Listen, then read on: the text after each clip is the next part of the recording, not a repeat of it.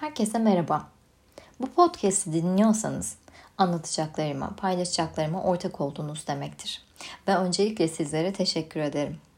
Uzun bir süredir aklımda sizinle daha etkin bir iletişim kurmak, bu doğrultuda da size kendimden, seçimlerimden, yaşadıklarımdan ve planlarımdan bahsetmek vardı.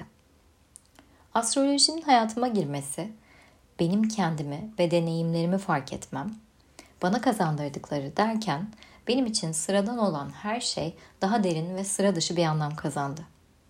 Ben uzun bir süre boyunca sadece burcunu ve yükselenini bilen çoğunluktan biriydim. İki yıl önce Twitter'da Kozmik Kiwi kullanıcı adıyla yazmaya başladım. Ve o süreçte astroloji eğitimi almaya karar verdim.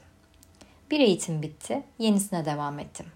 Çünkü Yeni bakış açıları, farklı yaklaşımlar, astrolojiyi profesyonel anlamda hayatınıza katmak istiyorsanız gerçekten çok kıymetli.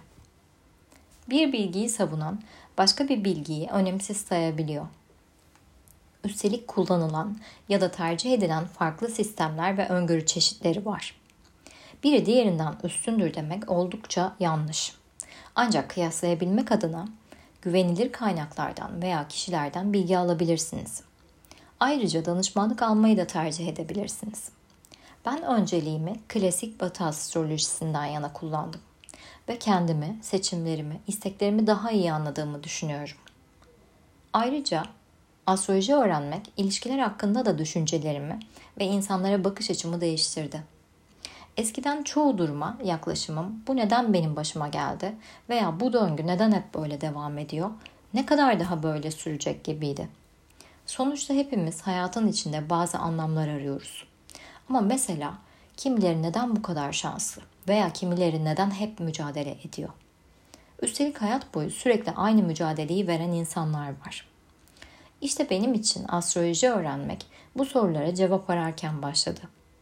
Hayat beni bu yola girmem için önce biraz zorladı, sıkıştırdı. Fakat iyi ki olmuş ve iyi ki sizlerle beraber düşünüyorum, sorguluyorum, yorumluyorum. Astroloji sadece burçlar demek asla değil. Bir astrolojik analizde gezegenlerin hangi burçta olduğu, hangi evde konumlandığı, açıları, sabit yıldızlarla ilişkisi ve hatta pek çok Arap noktası değerlendirilir. Böylece haritanın bütünü değer kazanır ve bize kişinin yaşamı hakkında ipuçları verir. Bir aslan burcu başka bir aslan burcundan elbette farklı yönlerini daha baskın taşıyor olabilir. Biri daha otoriter, diğeri daha uysal ve sempatik olabilir. Üstelik kimi bu özelliği iş hayatında gösterir, kimi ise dostluklarında.